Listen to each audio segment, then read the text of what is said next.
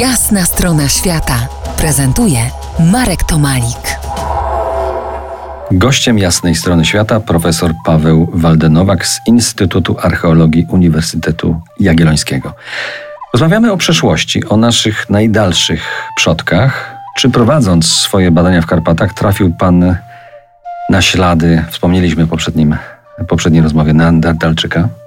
Tak, to nastąpiło w jaskini Wobłazowej na Podhalu, która e, ma swoją e, złotą kartę, powiedziałbym, ze względu na nieco późniejsze odkrycia, które też są bardzo wczesne, kwestia bumerangu i tak dalej, miejsca obrzędowego z paleolitu górnego. Ale pytanie o Neandertalczyków jest pytaniem o paleolit środkowy, a więc czasy jeszcze wcześniejsze.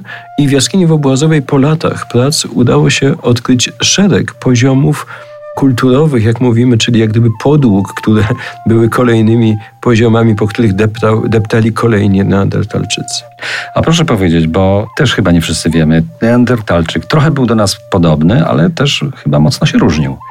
Różnił się owszem budową czaszki, budową kości udowej, uzębieniem, tu jest wiele. E, jednak, wzrostem też? Wzrostem też, masywnością e, korpusu, masywnością budowy od strony genetycznej e, wciąż też i to jest, to się zresztą bardzo zmienia. To pytanie, jak wiele mamy z neandertalczyków też no, ma ciągle różne odpowiedzi, ale coś mamy. W jaskini Obłazowa odnalazł pan skarby pozostawione przez człowieka paleolitycznego. Wszystkie były obsypane ochrą, czerwonym pigmentem, którego użycie sugeruje symbolikę życia i śmierci. Można sugerować, że już wtedy człowiek realizował potrzeby obrzędowości. Na ile dzisiaj możemy spekulować, jakie to były obrzędy i jak bardzo związane z tym, co my nazywamy obrzędami? Chyba naj, najprostszym y, wariantem jest przyjęcie, że chodzi o działalność szamańską może nawet.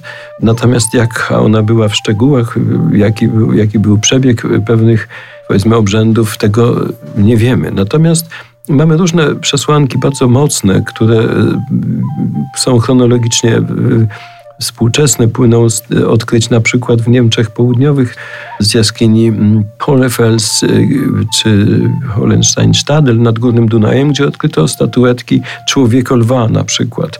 A więc y, kombinacja cech człowieka, kombinacja cech zwierzęcia groźnego dla ówczesnych ludzi Mamy pewne przedstawienia, plakietki, które pokazują nam y, też zagadkowe postacie antropomorficzne generalnie, ale z cechami takimi jak na przykład ogon czy maska, więc, więc możemy tutaj myśleć raczej w kategoriach obrzędowości jakiejś takiej no, rytualnej, szamańskiej. No. Za niejaki kwadrans powrócimy do rozmowy o pradawnych czasach i pradawnych ludziach Karpat. Zostańcie z nami po jasnej stronie świata. To jest jasna strona świata w RMS Classic.